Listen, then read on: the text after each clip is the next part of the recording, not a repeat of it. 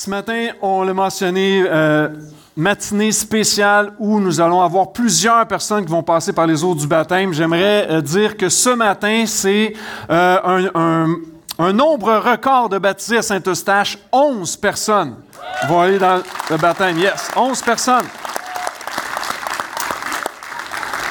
Mais plus encore, sur nos sites aussi, il y a, sur certains sites, il y a des baptêmes également. Et à Laval, il y en a 38 aujourd'hui.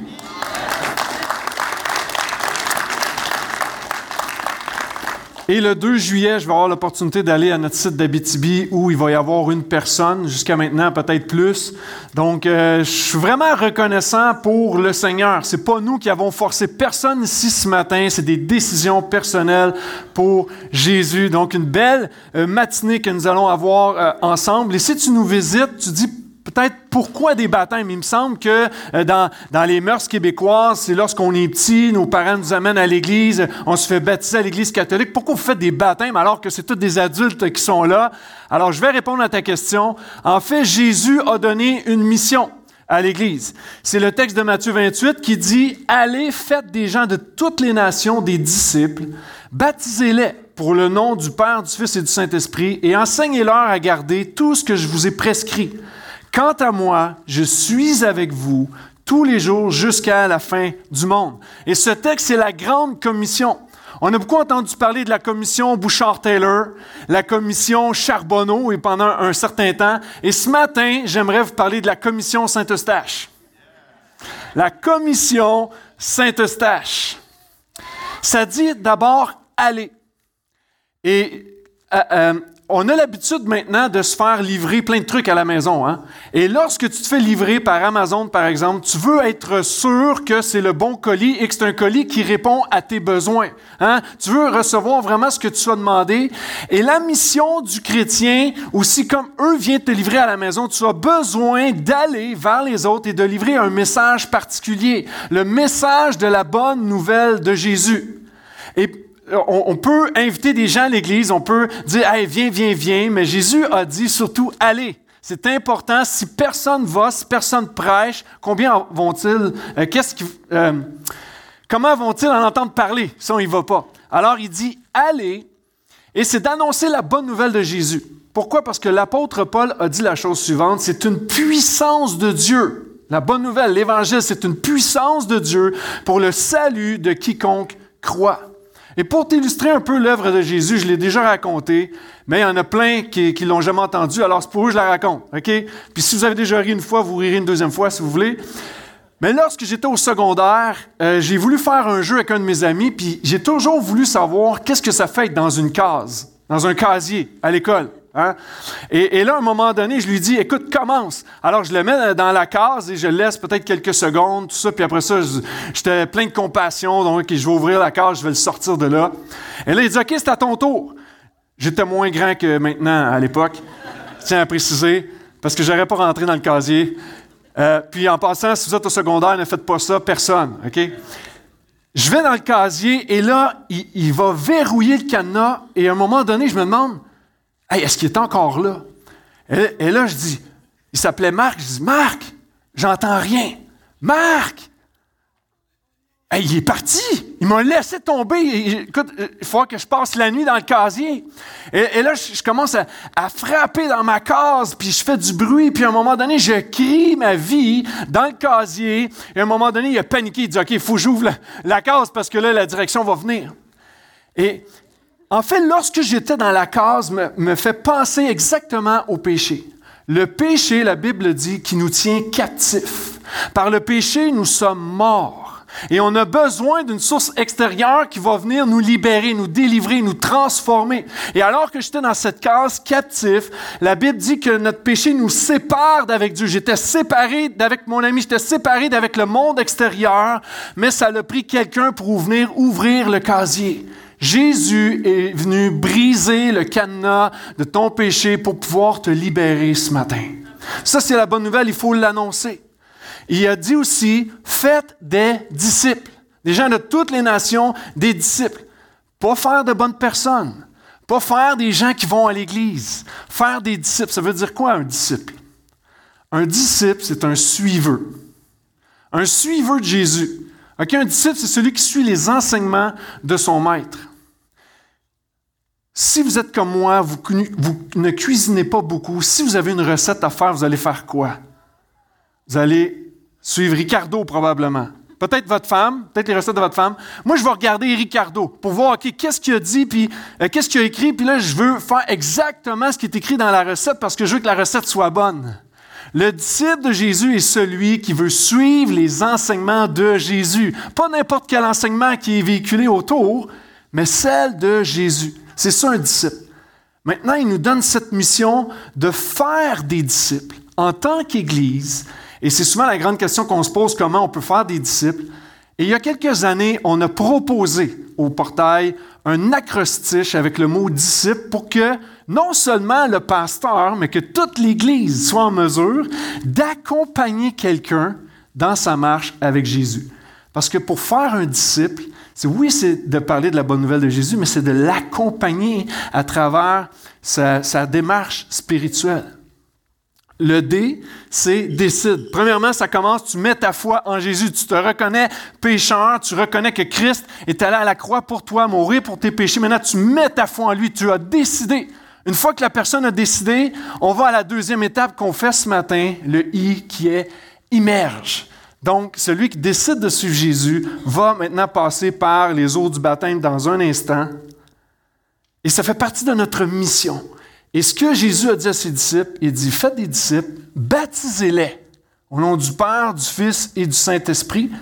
Et lorsqu'on fait le baptême, on le fait par immersion.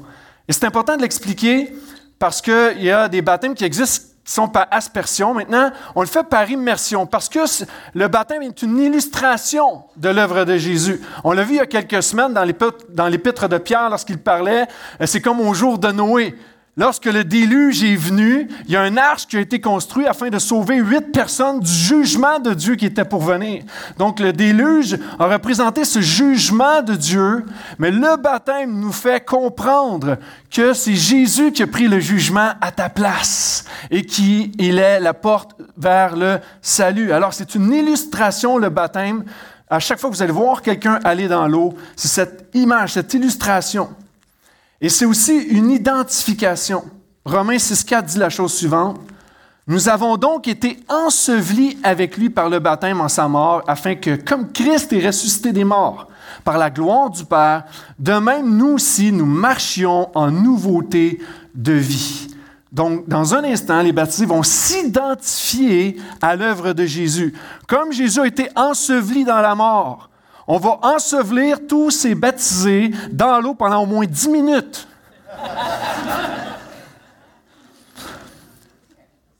Juste pour être sûr qu'ils sont morts à leur ancienne vie et qu'ils ressuscitent.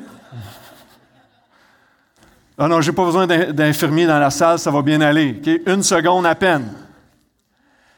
Mais ça représente, on s'identifie à l'œuvre de Jésus. Notre vie passée, c'est maintenant chose du passé, et par notre foi en lui, tout devient nouveau. Et c'est une identification. D'ailleurs, euh, c'est lorsque tu fais partie d'une équipe sportive, on va te faire revêtir un chandail de l'équipe. Tu fais maintenant partie de cette nouvelle équipe. Et ce matin, vous avez remarqué, peut-être, on a plusieurs chandails de l'Église Le Portail. Et en arrière, est-ce que... Euh, Christian, tiens, lève-toi, Christian, reste face à moi. Je veux que les gens voient le dos du chandail. C'est écrit tatrage en arrière pour dire que tout a toujours rapport avec Jésus. Et ces personnes aujourd'hui déclarent Ma vie maintenant, tout a toujours rapport avec Jésus. Je m'identifie à l'œuvre de Jésus. C'est ça le baptême. Le baptême, c'est une décision personnelle. Pierre va dire que c'est l'engagement d'une bonne conscience envers Dieu. Je sais qu'on a grandi, la plupart d'entre nous, où on s'est fait bâtir lorsqu'on était jeune au niveau de l'Église catholique, mais le problème, c'est que ce n'était pas notre décision à nous. Ici, toutes ces personnes, c'est pas moi qui leur ai tordu un bras. C'est pas les parents non plus qui ont tordu un bras pour les jeunes qui sont là. Une décision personnelle. Aujourd'hui, je veux suivre Jésus. Et dernièrement, le baptême, c'est l'officialisation d'une marche spirituelle. C'est-à-dire, ce n'est pas l'aboutissement. Ce n'est pas parce qu'ils sont baptisés aujourd'hui, tout est rendu beau, qu'ils sont rendus sans péché, parfait, c'est impossible. Non, c'est pas l'aboutissement de quelque chose, c'est le commencement d'une marche avec Jésus. C'est une déclaration de dire je commence ma marche avec sérieux avec Christ aujourd'hui. Et c'est un peu comme le mariage. Lorsqu'on s'engage dans le mariage, on s'entend que ce n'est pas l'aboutissement. C'est le commencement d'une vie à deux. Maintenant, c'est baptisé, c'est un, c'est un commencement d'une vie avec Jésus. Et avant d'aller plus loin, parce que le texte n'est pas fini, mais je vais y revenir plus tard, il a dit baptisez-les. Alors, on va aller au baptême maintenant. Et je reviendrai plus tard pour le reste. J'aimerais euh, justement inviter les baptisés à venir derrière moi. Rappelez-vous ce que je vous ai dit tantôt. C'est le seul moment de votre vie que je dois être au centre.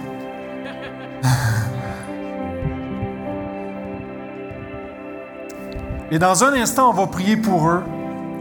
Mais on a lu un verset tout à l'heure hein, qui disait Allez, faites de toutes les nations des disciples, baptisez-les.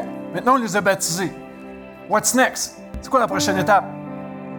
Le texte dit Enseignez-leur tout ce que je vous ai prescrit. Et enseignez-leur, je sais que des fois, c'est comme, ça peut être comme une patate chaude, on agit comme une patate chaude, puis on va les envoyer au pasteur. Hein? Parce que c'était les disciples, ceux que Jésus a formés. À chaque semaine, on est dans la parole de Dieu ensemble. Donc, vous êtes en mesure, si tu es un chrétien, tu es en mesure d'enseigner quelqu'un toi aussi. Tu es en mesure d'accompagner quelqu'un. Il y a plein de façons de pouvoir accompagner quelqu'un. On a vu tout à l'heure, euh, on a commencé en fait à voir l'acrostiche disciple. Le premier, c'est décide, deuxième, immerge. Maintenant, quelle est la prochaine étape? On va le regarder ensemble pour pouvoir vous aider. On n'a pas besoin d'avoir eu des cours de théologie. Qu'est-ce que Jésus a fait pour toi? Tu peux le partager à quelqu'un. Quelqu'un qui a un défi, tu peux l'aider à marcher, à regarder dans les Écritures. Tu peux prier avec la personne. C'est tous des étapes que tu peux faire pour accompagner quelqu'un. J'ai fait exprès de les mettre derrière moi pour que vous puissiez les voir. On les voit 30 secondes lorsque je lis leur témoignage, ils vont dans l'eau. Maintenant, vous les voyez pendant quelques minutes. Parce que c'est notre travail à vous et moi, les enseigner. C'est vraiment important.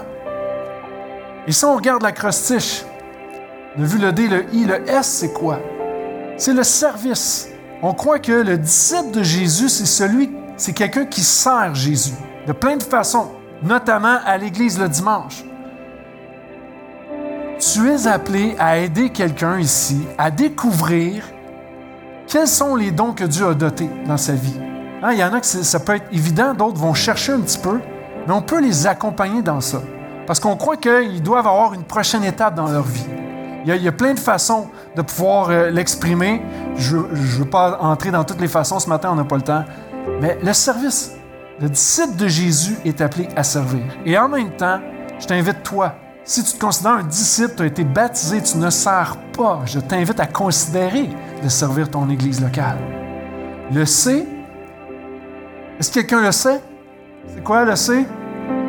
Connect. Yes, yes, yes. Connect. À force de le répéter, à un moment donné, on va le savoir comme le tatrage. Tu as toujours rapport avec Jésus. Le C, c'est connect. Il y a des petits groupes, il y a des moments dans le hall, on prend le temps, on s'arrête, on jase, on écoute quelqu'un. La connexion se fait de plein de façons, encore une fois. Et Jésus a passé trois ans avec ses disciples.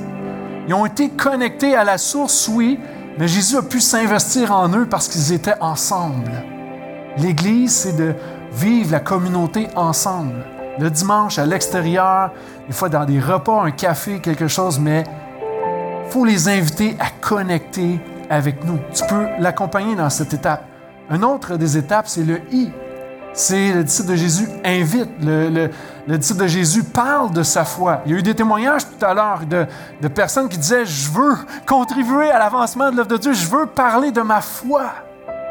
L'invite est ça, d'accompagner quelqu'un dans cette étape. Le P, le disciple de Jésus prie. Le disciple de Jésus prie. Vous seriez surpris comment j'ai appris à prier, ça fait beaucoup de prix, comment j'ai appris à prier dans des réunions de prière. Observer quelqu'un. J'essayais pas de me comparer, mais j'observe, puis OK, puis apprends petit à petit. Tu commences à ouvrir la bouche à un moment donné. Oups, la gêne commence à s'en aller, puis apprends énormément. à prier les uns avec les autres. On a un mandat aujourd'hui, leur enseigner comment prier. Plein de façons. Le L, le disciple de Jésus, lit. Le disciple de Jésus lit. Je suis convaincu que leur désir, c'est de grandir dans la parole de Dieu. On peut lire un texte de la parole avec eux. Ils vivent quelque chose de difficile. Tu as peut-être un peu plus d'expérience dans la parole. Hey, viens, je vais te lire un verset qui m'a encouragé cette semaine. Hein? On apprend à se baptiser, à se développer, à grandir dans leur marche avec Jésus. Et honnêtement, si ça reposait juste sur moi, ça serait impossible à atteindre. On l'a vu la semaine passée, un super message de Pasteur Simon lorsqu'il a parlé du berger. On est tous appelés à s'investir dans la vie de quelqu'un. Donc, enseignez-leur ce que Jésus a dit. Et le E, c'est l'engagement. Comme nous tous, nous sommes engagés envers Jésus, on est engagés envers l'Église locale. Aidons-les à grandir dans leur engagement, dans leur sérieux avec Jésus. Amen? Qu'est-ce que Jésus a dit en finissant? Je suis avec vous. Tu ne sais pas comment aider un nouveau disciple? Jésus est avec toi. Tu vas avoir des luttes, des difficultés. C'est comme, ah, ça va être difficile des fois, des épreuves. Jésus est avec toi. C'est une promesse que Jésus a faite. Jusqu'à la fin, je serai avec vous. Amen. J'invite Jean-Sébastien à venir, on va prier. Et je vous invite à vous lever, qu'on puisse prier ensemble, étendre les mains sur ces baptisés. Ensuite, on va terminer avec un chant de réjouissance, aussi après la prière de notre frère, et je vais revenir simplement pour une annonce à la toute fin. Prions ensemble. Papa dans le ciel. On veut t'appeler bon papa parce que tu n'es pas comme, comme qui on peut être comme père ou qui on a eu comme père. Tu es parfait. Tu es bon. Tu es juste. Tu prends soin de nous. Tu es tellement fidèle. Seigneur Dieu, tu nous aimes d'un amour inaltérable. Mon papa, tu nous aimes jusqu'à la mort de ton fils à la croix. Seigneur Dieu, tu aimes tes brebis. Seigneur Jésus te dit qu'aucune de tes brebis va être ravie de ta main. Et Seigneur, euh, ces, brebis ici derrière moi qui ont décidé de, dire à tout le monde qu'ils veulent te suivre, on le sait que l'adversaire rôde autour d'eux, cherchant qui dévorer. Mais Seigneur, tu nous as dit qu'il euh, fallait veiller et grandir dans la foi. Et Seigneur, c'est, ma prière pour chacun d'eux. Seigneur, aide-les à grandir dans la foi en y mettant tous leurs efforts. Et Seigneur, sachant que tu seras là pour leur donner toute la puissance dont ils ont besoin.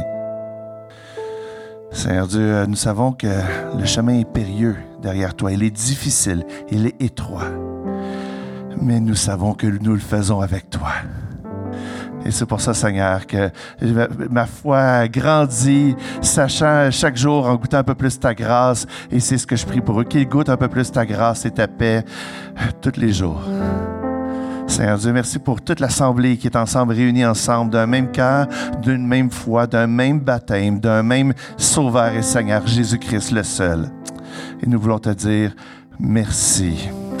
Amen.